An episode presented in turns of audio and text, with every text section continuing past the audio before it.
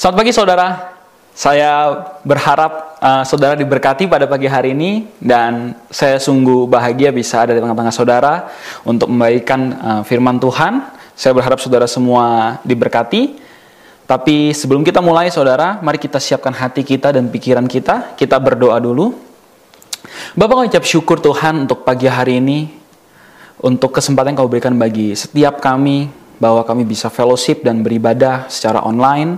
Bapak kami berdoa, kami katakan kami mau menyerahkan setiap pikiran-pikiran kami.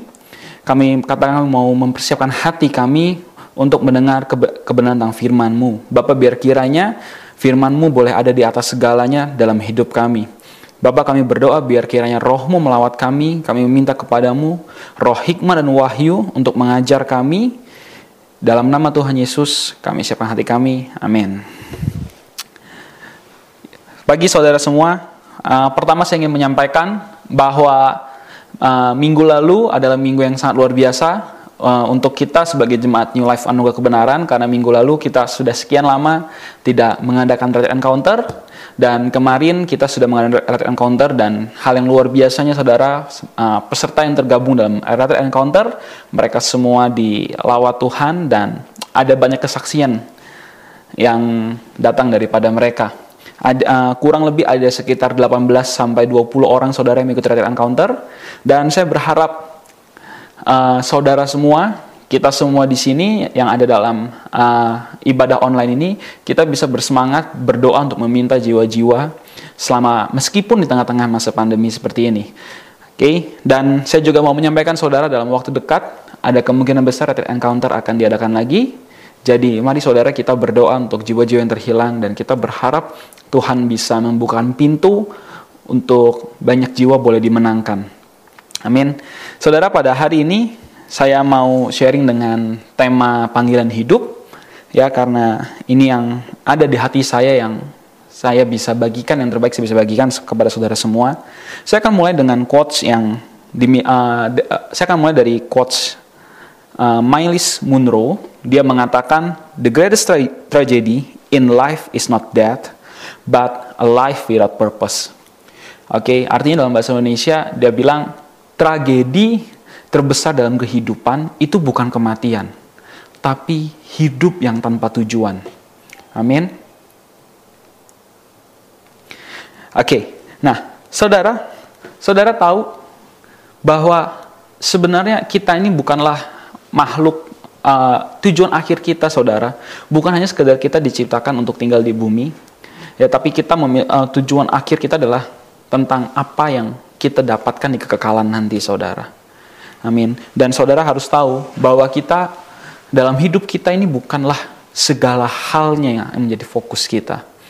Kalau kita hari ini kita boleh hidup sehat, berkumpul bersama keluarga, dan kita menjalani kehidupan kita dengan baik, diberkati, kita harus tahu saudara bahwa setiap kehidupan kita ini sebenarnya adalah sebuah persiapan untuk kehidupan kekekalan yang nantinya akan datang. Amin. Dan karena hidup kita ini bicara tentang uh, persebuah persiapan untuk kekekalan akan datang, maka sangat penting sekali saudara untuk kita semua mengerti tentang tujuan hidup kita itu apa dan juga uh, seberapa signifikannya panggilan Tuhan atau seberapa pentingnya panggilan Tuhan dalam hidup kita. Oke, okay? uh, saya juga mau mengutip saudara dari penulis terkenal. Saya percaya banyak dari saudara sudah tahu. Dia adalah Rick Warren. Ya, dalam bukunya yang berjudul The Purpose Driven Life. Oke, okay, What on Earth Am I Here For? Ya, dia menuliskan sebuah uh, dia, uh, dia dia dia mengucapkan bahwa without God, life has no purpose. And without purpose, life has no meaning. Without meaning, life has no significance, significance or hope. Artinya dalam bahasa Indonesia saudara, tanpa Tuhan, hidup tidak memiliki tujuan. Dan tanpa tujuan, hidup tidak memiliki makna. Tanpa makna, hidup tidak memiliki signifikan atau harapan. Jadi saudara seperti yang saya sampaikan di awal, bahwa ketika kita dapat anugerah untuk hidup menjalani hidup kita di sini, sebenarnya adalah sebuah persiapan untuk kekekalan nanti yang akan datang. Saya berbicara bukan hanya sekedar atau dalam batasan uh, kita hidup di bumi lalu diselamatkan oleh darah Yesus dan mati meninggal dan meninggal begitu saja. Meninggal hanya untuk dikenang atau meninggal oh pernah ada orang yang namanya insan dan lain sebagainya. Tapi saudara, ketika kita ketika saya bicara tentang kekekalan, artinya bukan satu hal yang termasuk di antaranya adalah keselamatan, tapi hal yang penting adalah seberapa besar bagi kita memenuhi panggilan hidup yang Tuhan telah berikan dalam hidup kita. Amin. Lalu berikutnya saudara, kita kita harus tahu bahwa ada dua macam orang yang saya mau singgung dalam beberapa uh, dalam uh, kesempatan kali ini. Yang pertama adalah self driven, yang kedua adalah God's driven. Artinya apa? Saya mau singgung ada dua orang. Yang pertama adalah orang yang hidupnya dipimpin atau diarahkan dengan keinginannya dia sendiri, self driven. Sementara yang kedua adalah God's driven, orang yang hidup dengan tujuan dari Tuhan.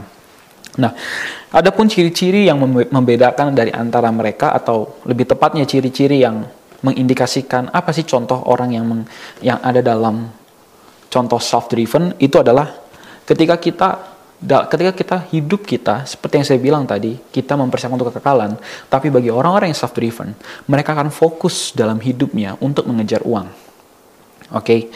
hal kedua tentu saja tidak ada campur tangan Roh Kudus dalam apa yang dia lakukan karena fokusnya adalah dirinya sendiri, mimpi-mimpinya dia sendiri yang dia berpikir bagaimana saya harus meraihnya. Dan jawabannya biasanya tentang uang, uang, uang yang membuat orang tersebut sering kali bekerja berfokus pada uang, bukan kepada tujuan yang lebih daripada itu. Hal ketiga menjadi cirinya adalah tidak ada passion atau tidak ada gairah. Yang terakhir, seperti yang saya bilang tadi, dia fokus pada dirinya dia sendiri. Jadi saudara, apa sih contoh orang-orang yang hidupnya diatur dengan keinginannya sendiri, keinginan yang benar-benar tanda kutip dangkal, yang hanya berpikir saya mau ini dan saya mau uang doang dan, dan saya mau ini dan saya perlu uang, saya perlu uang, saya perlu bekerja lebih, saya perlu bekerja lebih. Oke, okay? nah itu itu adalah tadi uh, salah satu contohnya saudara. Yang berikutnya adalah God's driven. Oke, okay? God's driven ini adalah orang yang dalam kondisi hidupnya ya dia memilih, dia memilih dan dia benar-benar merenungkan apa yang sesungguhnya Tuhan ingin kerjakan dalam hidupnya dia. Dia berusaha mengejar dan tinggal di dalam blueprint atau tinggal di dalam rancangannya Tuhan atas apa yang Tuhan sudah buat untuk dia saudara. Dan kita harus tahu saudara dalam beberapa waktu lalu ya uh, Pastor Sherry membagikan uh, hal yang begitu luar biasa dan menjadi rema untuk hidup saya terutama tentang panggilan. Saya mengundang untuk Bapak Saudara bisa buka dalam 2 uh, Timotius 1 ayat 9. Mari kita persiapkan 2 Timotius 1 ayat 9. 2 Timotius 1 ayat 9. Amin. Ya, saudara mungkin uh, ayatnya akan terlampir di layar saudara. 2 Timotius 1 ayat 9, beginilah firman Tuhan, dialah yang menyelamatkan kita dan memanggil kita dengan panggilan kudus.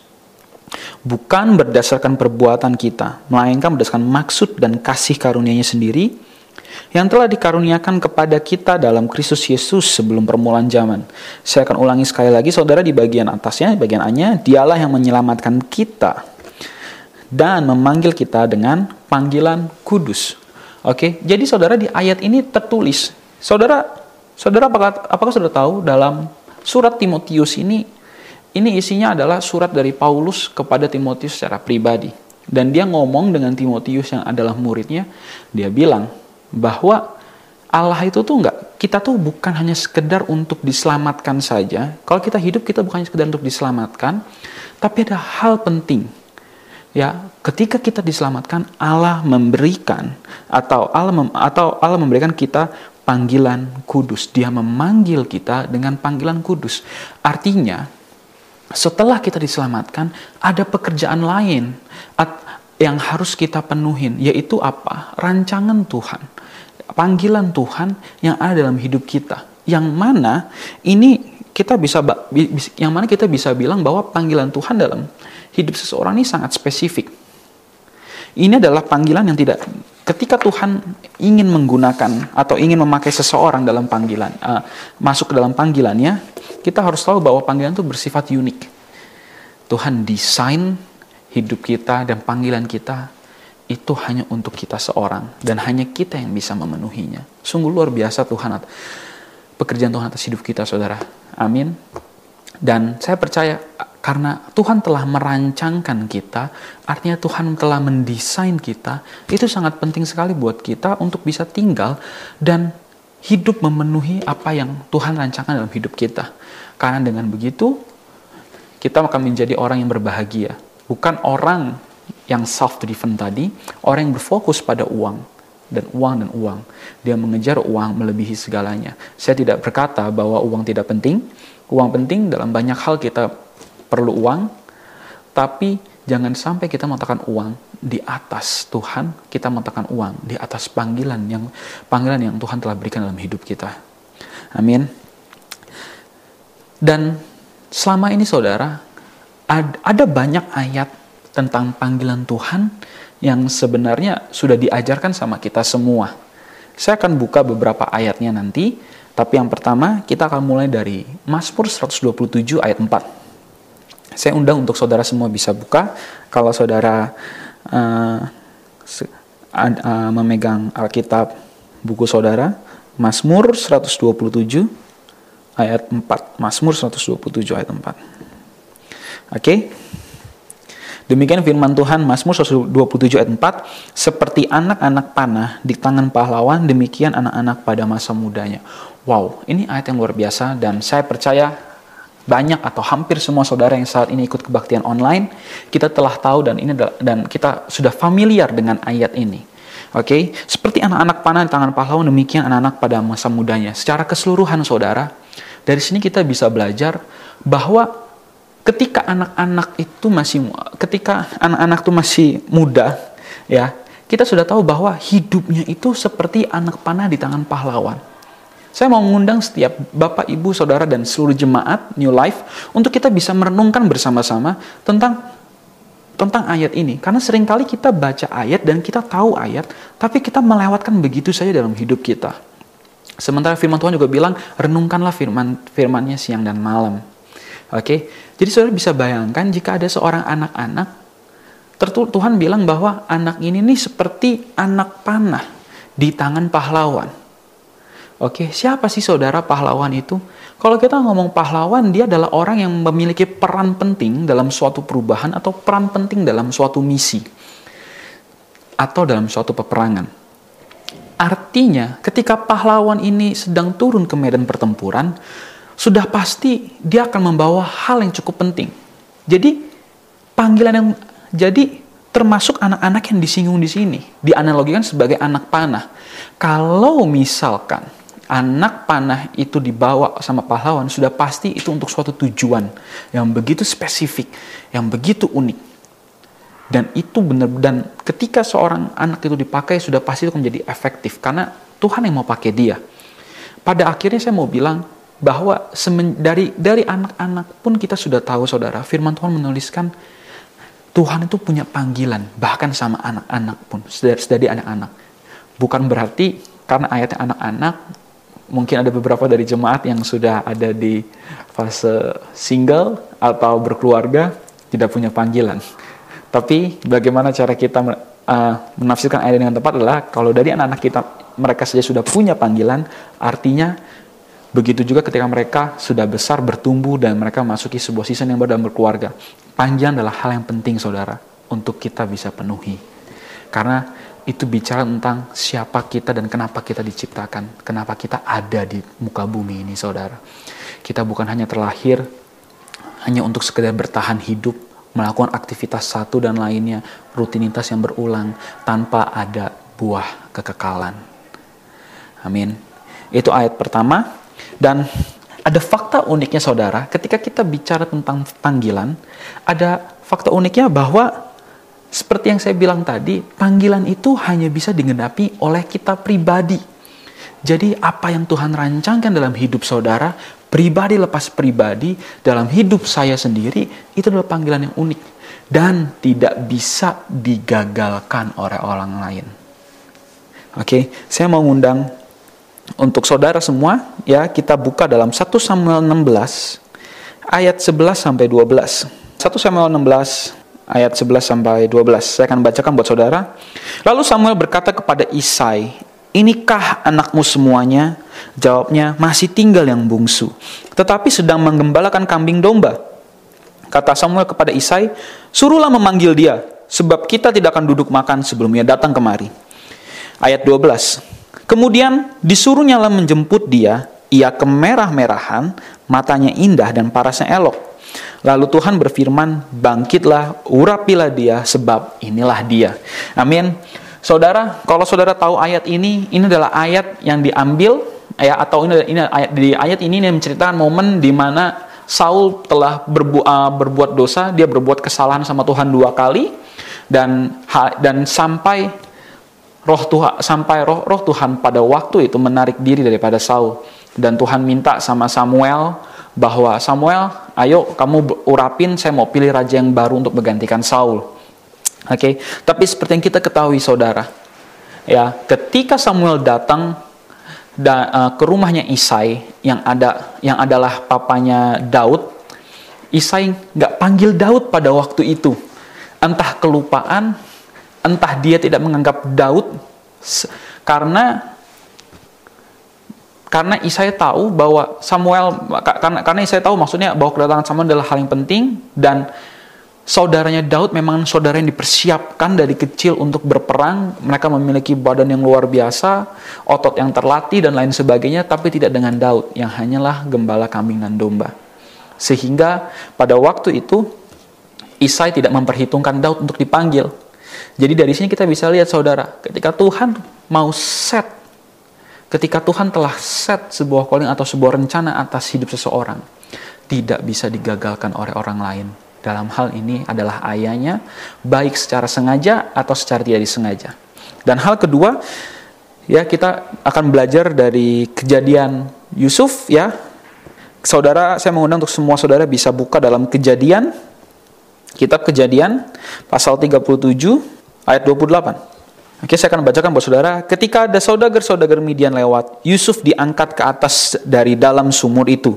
Kemudian dijual kepada orang Ismail dan itu dengan harga 20 sikal perak. Lalu Yusuf dibawa mereka ke Mesir. Apa yang kita bisa pelajari dari sini? Saudara, kita tahu bahwa cerita Yusuf itu bermula dari mimpinya dia, dia nerima mimpi di mana sanak saudaranya akan datang menyembah dia, dia akan dipakai Tuhan sebagai pemimpin. Tapi sebenarnya kita lihat saudara, rancangan yang Yusuf telah terima tidak bisa digagalkan dengan saudaranya. Meskipun saudaranya menjual dia. Bahkan kita tahu dijual sebagai budak kepada Mesir. Amin. Nah, jadi dari dua ayat tadi kita benar-benar bisa belajar bahwa tidak ada orang lain saudara bisa lihat saudara kita, kakak atau adik kita, ataupun orang tua kita tidak bisa menggagalkan panggilan yang Tuhan panggilan yang Tuhan telah set dalam hidup kita. Namun pertanyaannya, apakah ada pribadi yang bisa menggagalkan itu, membatalkan itu semua, atau membuat kita tidak terpenuh, kita tidak memenuhi panggilan kita secara full? Jawabannya ada. Dan siapa orangnya?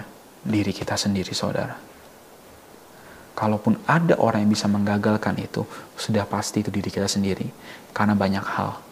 Karena kita tidak mau diproses, kita tidak mau dibentuk, kita tidak kita tidak uh, kita tidak mau melepaskan atau berserah kepada Tuhan. Amin. Ya.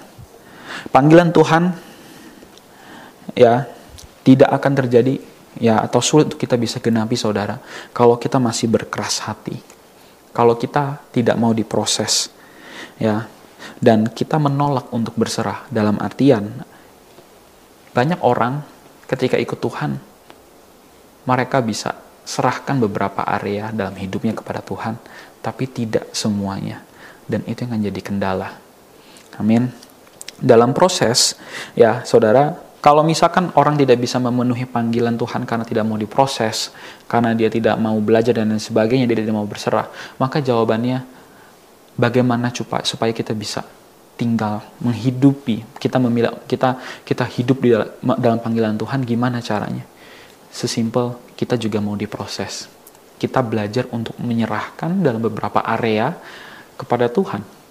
Karena ketika kita ikut Tuhan kita sudah tahu saudara, ikut Tuhan tidak mudah dan ada beberapa area yang Tuhan minta yang kita tidak lakukan dengan cara dunia.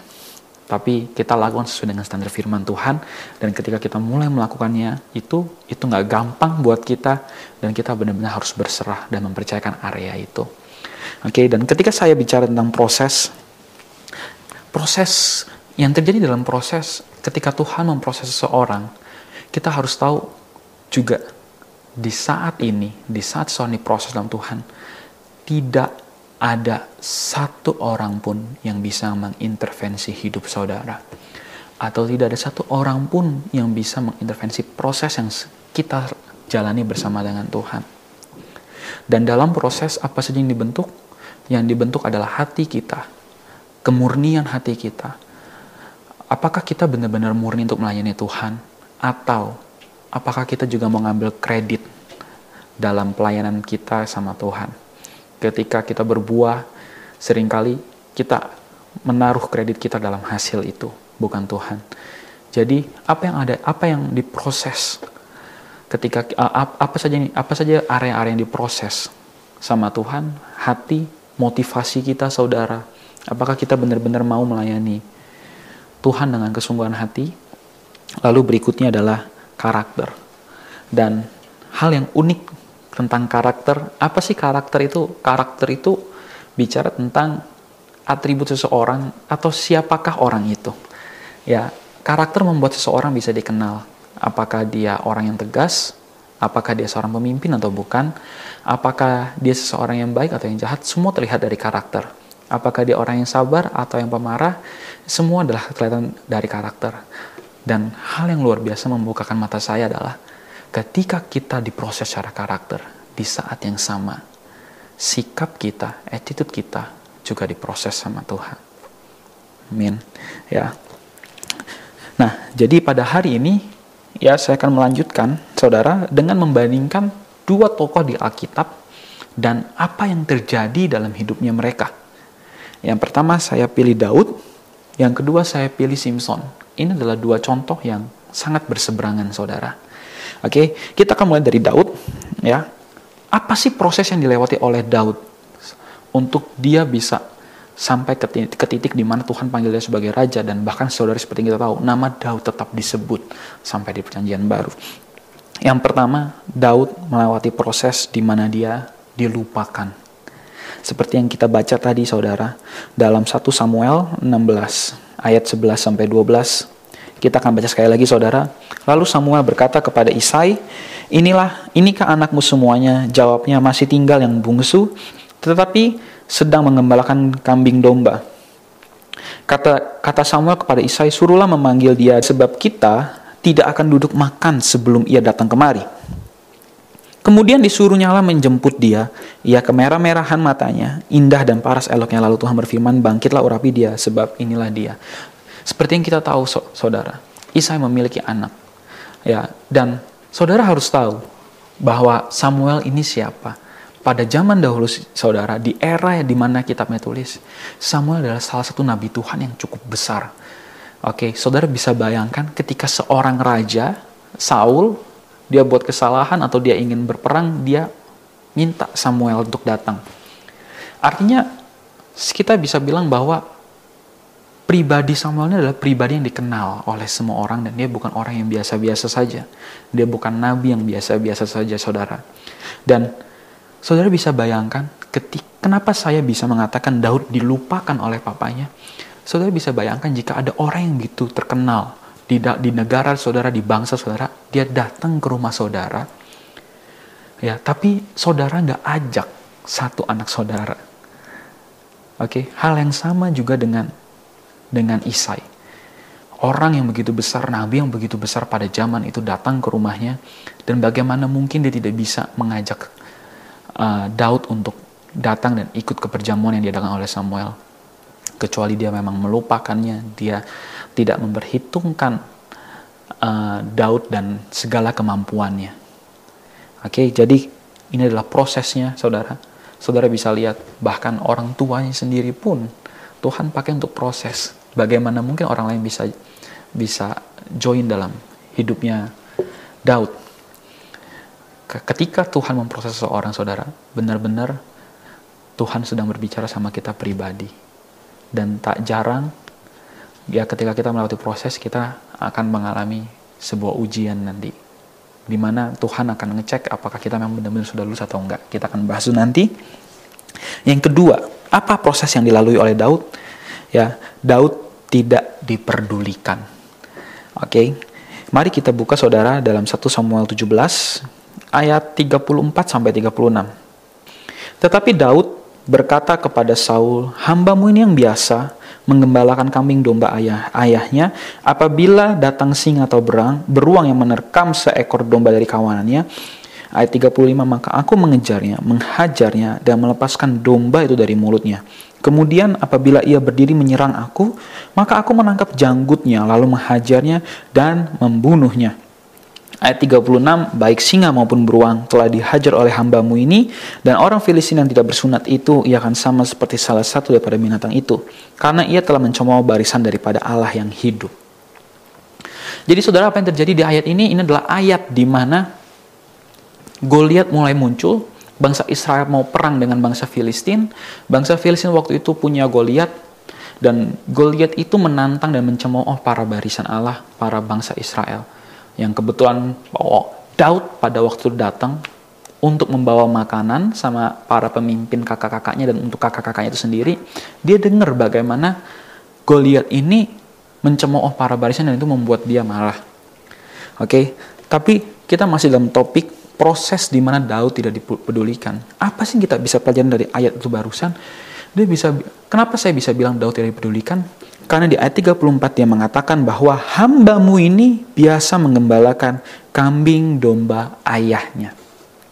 Kalau saudara baca di beberapa ayat di atasnya, kita bisa tahu kakaknya bilang, mana kambing domba yang dua tiga ekor itu Daud? Kamu tinggalin di padang ya. Jadi, saudara bisa bayangkan, Daud kesehariannya menggembalakan kambing dan domba, dan yang dia gembalakan adalah dua tiga ekor. Dan dia begitu setia dengan hal yang ada yang yang diberikan oleh papanya yang mana otoritasnya sama Daud, dia setia dalam hal kecil itu menjaga kambing dombanya dan dia sering melawan. Sudah bilang sudah biasa mengalahkan singa dan beruang. Kenapa saya bilang Daud ini tidak dipedulikan oleh orang tuanya? Karena dia bilang saya sudah biasa mengalahkan singa dan beruang. Artinya saudara, sewaktu dia menggembalakan kambing dan domba, dia ketemu singa dan beruang itu bukan sekali dua kali, tapi sudah berkali-kali dan kalau kita renungkan baik-baik saudara, kalau misalkan saudara diutus atau misalkan saudara terutama bagi yang anak-anak muda atau mungkin uh, bapak-bapak atau ibu-ibu sekalian di sini dulu waktu bapak atau ibu masih muda kalau saudara kalau saudara diminta untuk mengembalakan kambing dan domba kita pasti bakal lakukan. Tapi apa yang terjadi kalau kita misalkan ketemu singa dan beruang? Lari kita pasti saudara. Oke? Dan ataupun kalaupun singanya nggak menyerang domba atau domba yang kita gembalakan, waktu singanya lewat, kita pulang bawa dua, uh, kita pulang usai menggembalakan dengan dua tiga ekor domba tersebut, maka apa yang kita lakukan? Kita pasti bakal cerita kok sama orang tua kita. Yang ketiga, saudara, Daud berusaha dibunuh. Saudara harus tahu, setelah kejadian di 1 Samuel 17, di mana Daud berhasil mengalahkan Goliat, pada waktu itu seluruh bangsa Israel begitu mengeluh-elukan Daud karena kisahnya yang begitu luar biasa dan apa yang Daud lakukan karena dia bisa mengalahkan Goliat bahkan menebasnya. Oke, tapi di saat yang sama, ketika orang-orang mulai suka sama Daud, Saul yang waktu itu jadi raja, yang mana roh Tuhan telah mundur daripadanya tapi dia masih menjabat sebagai raja, Saul tidak suka atas pencapaiannya Daud. Dan ini saudara bisa bayangkan jika saudara dikejar oleh presiden mungkin karena Saul pada waktu itu raja dan analogi yang paling dekat dengan posisi Saul yang raja pada waktu itu adalah presiden. Saudara bisa bayangkan ketika saudara habis membela negara saudara, tapi presiden saudara tidak suka dan presiden malah mengejar saudara dengan segenap kepasukannya dan saudara berusaha dibunuh berkali-kali. Oke, okay. uh, paling tidak saya temukan ada dua ayat yang paling mudah buat kita tahu di mana Daud benar-benar dikejar dalam 1 Samuel 18 ayat 10. Keesokan harinya roh, roh jahat yang daripada Allah itu berkuasa atas Saul sehingga ia kerasukan di tengah-tengah rumah sedang Daud main kecapi seperti sehari-hari. Adapun Saul ada tombak di tangannya. Ayat 11. Saul melemparkan tombak itu karena pikirnya, baiklah aku menancapkan Daud ke dinding. Tetapi Daud mengelakkannya sampai dua kali. Jadi saudara bisa bayangkan, Saul begitu nggak suka sama Daud, dia ambil tombak, dia lempar, dia benar-benar berusaha untuk membunuh Daud, saudara. Oke, lalu berikutnya di ayat 13, sebab itu Saul menjauhkan Daud dari dekatnya dan mengangkat dia menjadi kepala pasukan seribu, sehingga ia berada di depan dalam segala gerakan tentaranya. Wow, cara pertama di, dilempar tombak langsung meleset, Daud menghindar. Oke, Saul masih nggak habis akal, dia pakai cara kedua. Caranya apa?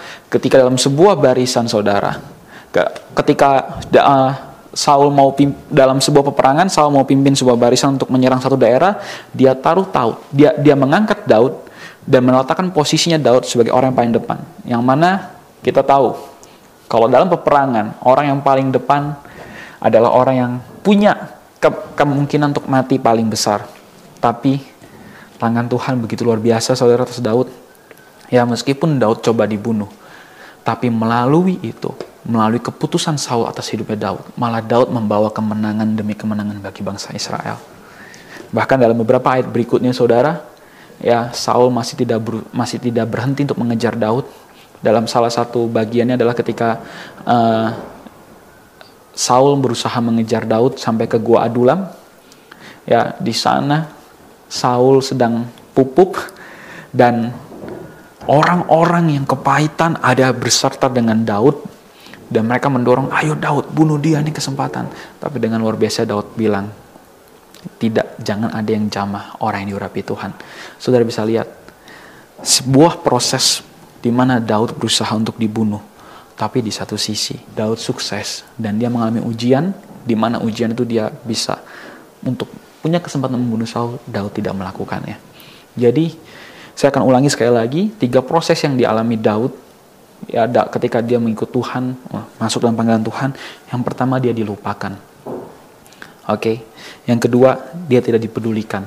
Kita juga belajar saudara, meskipun Daud tidak dipedulikan, tapi pada akhirnya kita bisa melihat Daud lulus dalam tes itu, dia tetap melakukan yang terbaik dalam hal kecil untuk menjaga kambing dan dombanya, dia lulus di bagian itu. Yang ketiga, Daud diproses lagi dalam area apa? Diproses uh, dengan berusaha dibunuh, oke, okay, sama pemimpinnya dan dikejar oleh satu bangsa.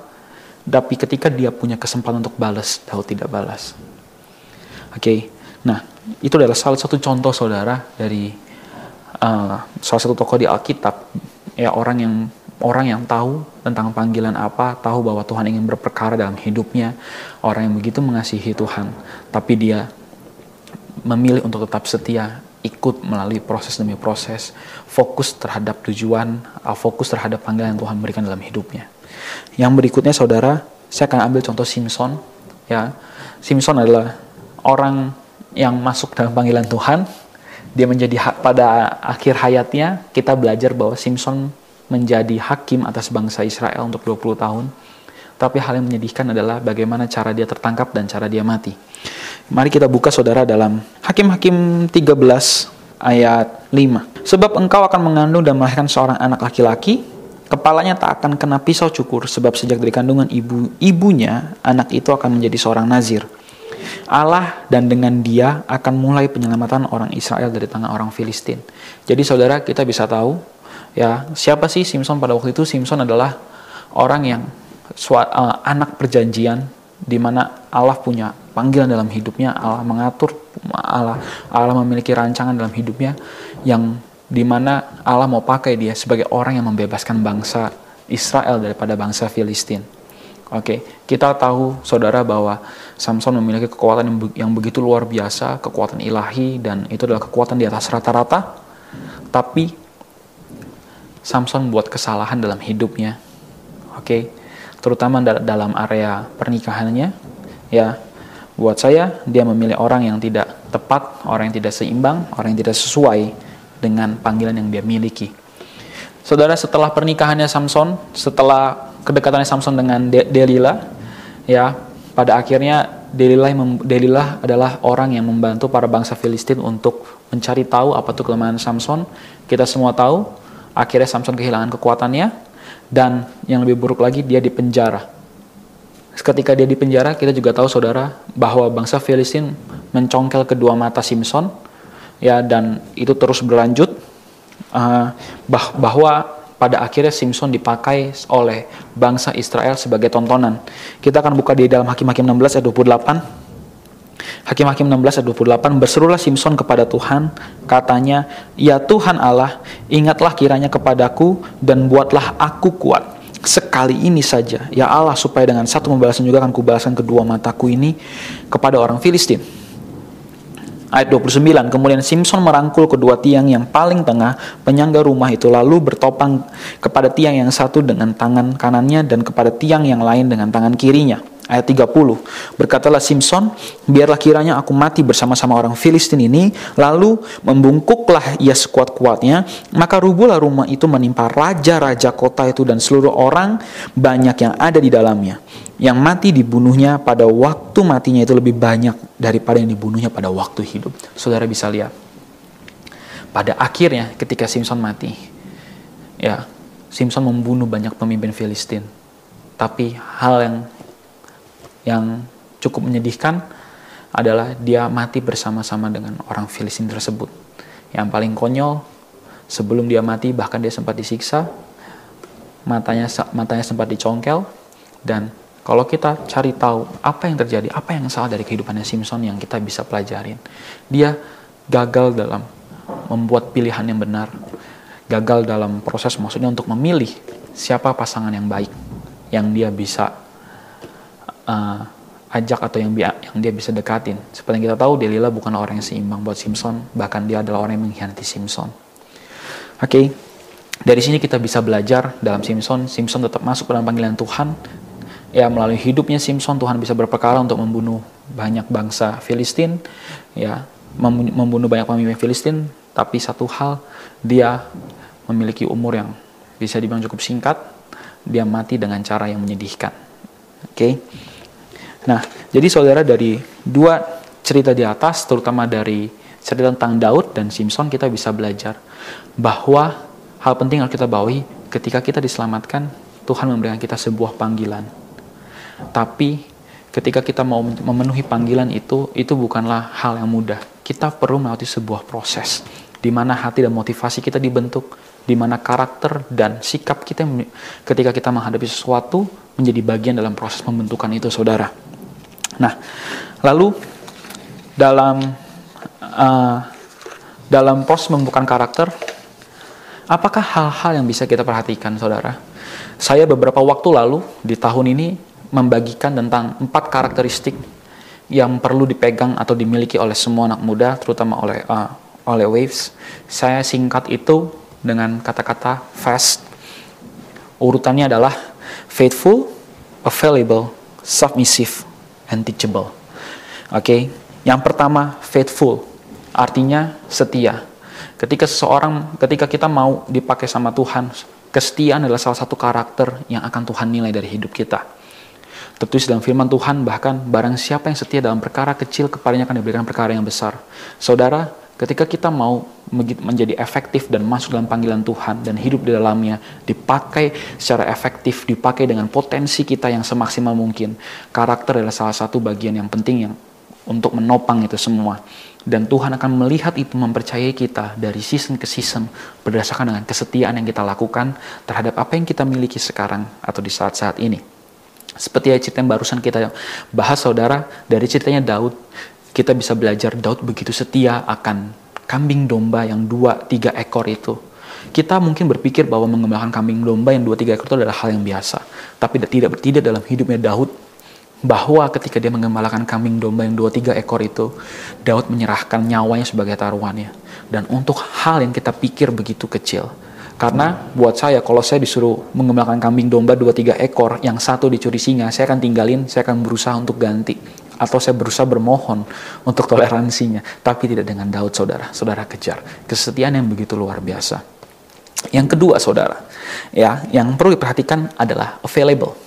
Kita harus tersedia, kita harus bersedia terhadap apa yang Tuhan hendak berikan dalam hidup kita.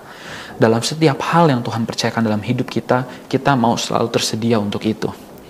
Saudara, dalam beberapa momen, apa yang membuat apa, uh, salah satu waktunya Tuhan, kairos ya Tuhan, atas hidupnya Daud, adalah ketika Daud available ketika papanya suruh Daud anterin makanan ini untuk para kakak-kakak kamu di medan perang juga untuk para pemimpinnya. Seperti yang kita tahu saudara, waktu Daud mulai dia bersedia nganter makanan hal yang sangat kecil tapi siapa sangka itu adalah momen di mana Tuhan buka pintu untuk Daud. Di situ dia mulai berjumpa dengan Goliat. Oke, okay, available, tersedia. Dan kalau kita mau jujur pun saudara, dalam beberapa hal dalam kehidupan kita di kantor, ataupun dalam pekerjaan kita, kita kalau kita dipilih sebagai pemimpin atau kita memilih tim kerja, kita pasti akan memilih orang yang available, saudara, orang yang bisa diandalkan, oh, oke, okay, orang yang bersedia. Amin. Kalau kita aja mau bersedia, apalagi Tuhan. Oke, okay. yang berikutnya submisif artinya adalah tunduk kepada otoritas. Ini adalah hal yang sangat penting, saudara. Oke, tunduk kepada otoritas. Ya, kenapa kenapa kenapa submisif atau penundukan diri ini sangat penting? Karena otoritas adalah orang yang Tuhan percayakan dalam hidup kita untuk memimpin kita, untuk menuntun kita. Bahkan di firman Tuhan tertulis bahwa mereka yang berjaga-jaga atas hidup kita. Saudara bisa bayangkan jika seseorang ingin dipakai Tuhan tapi dia tidak bisa tunduk sama otoritas, lantas siapa yang akan mengoreksi dia? Dan sudah pasti dia tidak akan bisa dipakai Tuhan dengan efektif. Hal yang terakhir juga sama saudara, teachable artinya mau diajar. Orang yang mau mengikut Tuhan sudah pasti harus menjadi memiliki orang yang mau diajar. Kenapa? Karena ketika kita bertobat, kita menerima Tuhan sebagai juru selamat. Kita harus mengakui bahwa banyak cara di hidup kita kita lakukan ketika kita memiliki masalah, kita melakukan banyak cara yang instan. Kita melakukan pilihan-pilihan yang bersifat shortcut dalam hidup kita. Tapi ketika shortcut itu adalah hal yang salah, kita harus memiliki karakter yang mau diajar. Tujuannya apa? Untuk membantu kita karena melalui karakter teachable itu sebenarnya membantu kita untuk mengoreksi apa yang salah. Kita tahu apa yang salah dalam hidup kita, mana yang perlu dirubah. Oke, mana hal-hal dalam karakter saya yang mungkin perlu dikurangin, apa yang harus ditambahkan. Contoh salah satu praktek karakter teachable adalah ketika seseorang uh, banyak orang-orang yang punya sudut pandang bahwa uh, saya mah bukan orang depan layar, saya mah orang belakang panggung, saya mah uh, nggak bisa lah memimpin, tapi kalau sudah jadi anggota saya percaya akan kesetiaan saya. Tapi saudara, ketika kita tahu kita mau dipakai Tuhan, secara natural saudara, kita harus bisa memimpin di area tersebut. Dan kita nggak bisa lagi punya cara pikir yang salah, seperti yang saya bilang tadi, saya hanyalah orang belakang layar, atau saya cuma anggota aja untuk bantu-bantu. Tidak bisa, saudara. Secara natural, Tuhan akan tempatkan kita di posisi di mana kita harus memimpin. Dan ketika kita lahir atau kita telah hidup sekian lama dengan dengan pemikiran atau kepercayaan bahwa kita adalah atau saya adalah uh, seorang pekerja bukan seorang pemimpin, maka kita tidak bisa pakai Tuhan secara efektif. Itu sebabnya saudara, melalui pemimpin kita, pengajaran akan datang. Kita akan mulai dikoreksi, mungkin akan ditegur, insan, kamu terlalu diem, kamu harus bisa ngomong, insan, kamu terlalu pasif, kamu harus sedikit aktif, insan, sebagai pemimpin, kamu harus banyak untuk inisiatif. Itu adalah hal-hal, saudara, yang diberikan sama pemimpin kita. Oke, okay? kita di, saya diajarkan untuk bertumbuh dalam dalam area-area tersebut. Dan saudara bisa bayangkan bila seseorang atau saya sendiri yang contoh tadi tidak memiliki karakter teachable, saya nggak mau diajar, maka secara otomatis saya menolak setiap koreksi yang datang dalam hidup saya dan pada akhirnya Tuhan tidak bisa pakai saya secara penuh. Amin. Yang terakhir saudara, ya saya mau tutup. Masa lalu kita semua tidak pernah menjadi kualifikasi bagi Tuhan untuk apa yang hendak ia untuk untuk hal-hal yang Tuhan ingin lakukan dalam hidup kita. Artinya kita bisa datang dari masa lalu yang berbeda-beda, masa lalu yang kelam, masa masa lalu yang buruk ataupun masa lalu yang baik. Tapi Tuhan tidak pernah memperhitungkan itu semua ketika ketika Dia benar-benar ingin memakai kita Dan saya sungguh ingin memastikan bahwa saudara tahu setiap kita dipanggil Tuhan pribadi lepas pribadi dan setiap panggilan yang Tuhan berikan dalam hidup saya, dalam hidup saudara itu tidak bisa digantikan dan itu tidak berdasarkan dengan masa lalu yang saudara miliki, masa lalu yang saya miliki. Ada hal lain yang kita juga perlu ingat. Petrus pernah membuat kesalahan, dia menolak Yesus tiga kali. Tapi pada akhirnya, melalui ketika dia bertobat, 3.000 orang bahkan diselamatkan. Pelayanan Petrus menjadi begitu luar biasa dalam Tuhan. Dengan masa lalu yang pernah menolak Yesus. Lalu Saulus yang pada akhirnya jadi Paulus dia memiliki masa lalu sebagai seorang pembunuh. Dia mengejar banyak orang percaya, mem berusaha membawa mereka ke Yerusalem untuk dibunuh. Tapi pada akhirnya, berapa persen dalam perjanjian baru semua ditulis oleh Paulus dan dampaknya kita kita rasakan sampai saat ini. Rasul bagi orang non Yahudi. Oke, okay. amin. Yang terakhir saudara, saya bisa ambil contoh Yunus pernah lari dari Tuhan, tapi pada akhirnya Tuhan panggilan dia tidak pernah tergantikan dan Tuhan tetap pakai dia secara efektif di tangannya. Amin. Lalu saudara, kita sudah belajar banyak hal. Saya akan menyimpulkan keseluruhan uh, apa yang telah kita pelajari hari ini. Tuhan tidak pernah uh, kita hidup di dunia ini. Dunia ini bukanlah segalanya. Kesempatan kita hidup saat ini adalah sebuah persiapan untuk kekekalan kita nanti. Lalu berikutnya kita tidak pernah dipanggil untuk hanya sekedar masuk surga, tapi kita dipanggil untuk memenuhi panggilan yang Tuhan telah berikan dalam hidup kita. Dan kita juga telah belajar bahwa setiap panggilan yang diberikan dalam hidup kita tidak bisa digagalkan oleh orang lain. Kita akan melewati proses dan kita akan diuji sebagaimana Daud diuji. Dan dalam proses itu, ketika Tuhan ingin serius sama kita, dan ketika kita benar-benar ada dalam prosesnya Tuhan, maka orang lain tidak akan bisa masuk. Dan Tuhan bisa pakai siapa pun untuk membentuk kita, untuk membawa kita ke dalam proses bersama-sama dengan dia. Yang terakhir, masa lalu kita tidak menentukan seberapa besar kita akan dipakai dengan Tuhan. Oke, okay? kita sudah belajar banyak hal. Saya akan yang terakhir yang saya ingin sampaikan. Lalu bagaimana pertanyaannya? Atau bagaimana kalau memang benar kita sudah memiliki panggilan Tuhan dan kita sudah tahu Tuhan ingin memakai kita dengan begitu signifikan, bagaimana cara kita berdoa? Karena pada nyatanya tidak semua dari kita tahu dengan presisi tentang panggilan Tuhan atau apa yang Tuhan inginkan dalam hidup kita. Saya mau mengundang saudara semua, kita tutup kita akan tutup dengan ayat Mazmur 139 ayat 16. Mazmur 139 ayat 16. Matamu melihat selagi aku bakal anak dan dalam kitabmu semuanya tertulis hari-hari yang dibentuk sebelum ada satu pun daripadanya. Jadi saudara di ayat ini tertulis bahwa Tuhan tuh telah melihat kita selagi kita bakal anak, selagi kita masih dalam kandungan artinya. Dan dia sudah dan dan dan Tuhan telah menulis hari-hari yang akan kita lewati. Bahkan dari sebelum satu hari itu pun datang, sebelum satu hari pun jadi daripada kita. Artinya, panggilan kita Tuhan sudah berikan dari awal. Jadi, bagaimana cara kita berdoa untuk kita tahu? Ya, kita kita bukan berdoa, Tuhan, saya minta panggilan saya tapi atau enggak kita berusaha uh, Tuhan saya minta sebuah visi darimu tapi yang doa yang paling tepat bagi kita adalah kita berdoa Tuhan biar kiranya Roh Kudus memperlihatkan membantuku membukakan mataku untuk melihat panggilan yang kau tetapkan dalam hidupku amin saya berharap hari ini bisa menjadi berkat bagi saudara semua, terutama bagi saudara yang masih muda. Jangan sia-siakan hidup saudara dengan pilihan-pilihan yang ceroboh seperti Samson.